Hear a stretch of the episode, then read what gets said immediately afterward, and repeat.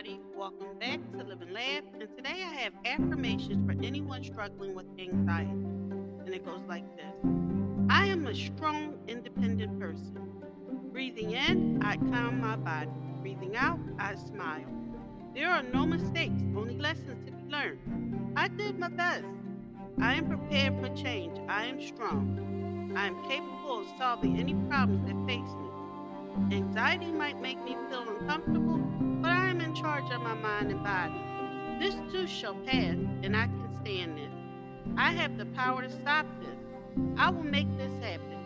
I am relaxed. I am calm. I am attracting positive energy into my body. I'm strong and can persevere. My anxiety does not control me. I will only allow healthy things into my life right now. I can overcome my fear of anything and everything and live life courageously.